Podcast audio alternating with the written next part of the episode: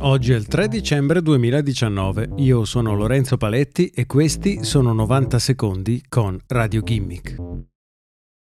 AlphaGo è l'intelligenza artificiale sviluppata da Google che è stata in grado di battere alcuni tra i più grandi campioni del gioco del Go, incluso il campione supremo Lee Sedol.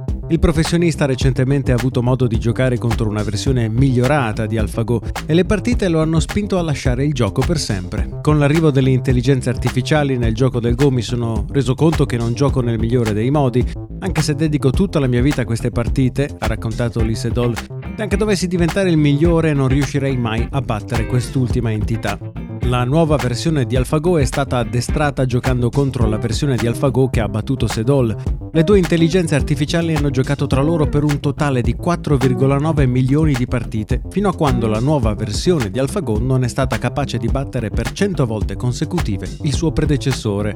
La stessa tecnica è stata utilizzata per creare l'intelligenza artificiale che può battere quasi il 100% dei giocatori del mondo del celebre videogioco StarCraft 2, Prima di dare l'ultimo dio al gioco, Sedola però ha deciso di tenere un'ultima partita contro Handol, una intelligenza sviluppata dall'azienda coreana NHN che è già stata in grado di battere altri 5 campioni del gioco. È stato deciso che Sedol potrà cominciare la partita con due pedine già sul tabellone in modo da dargli un vantaggio rispetto alla IA.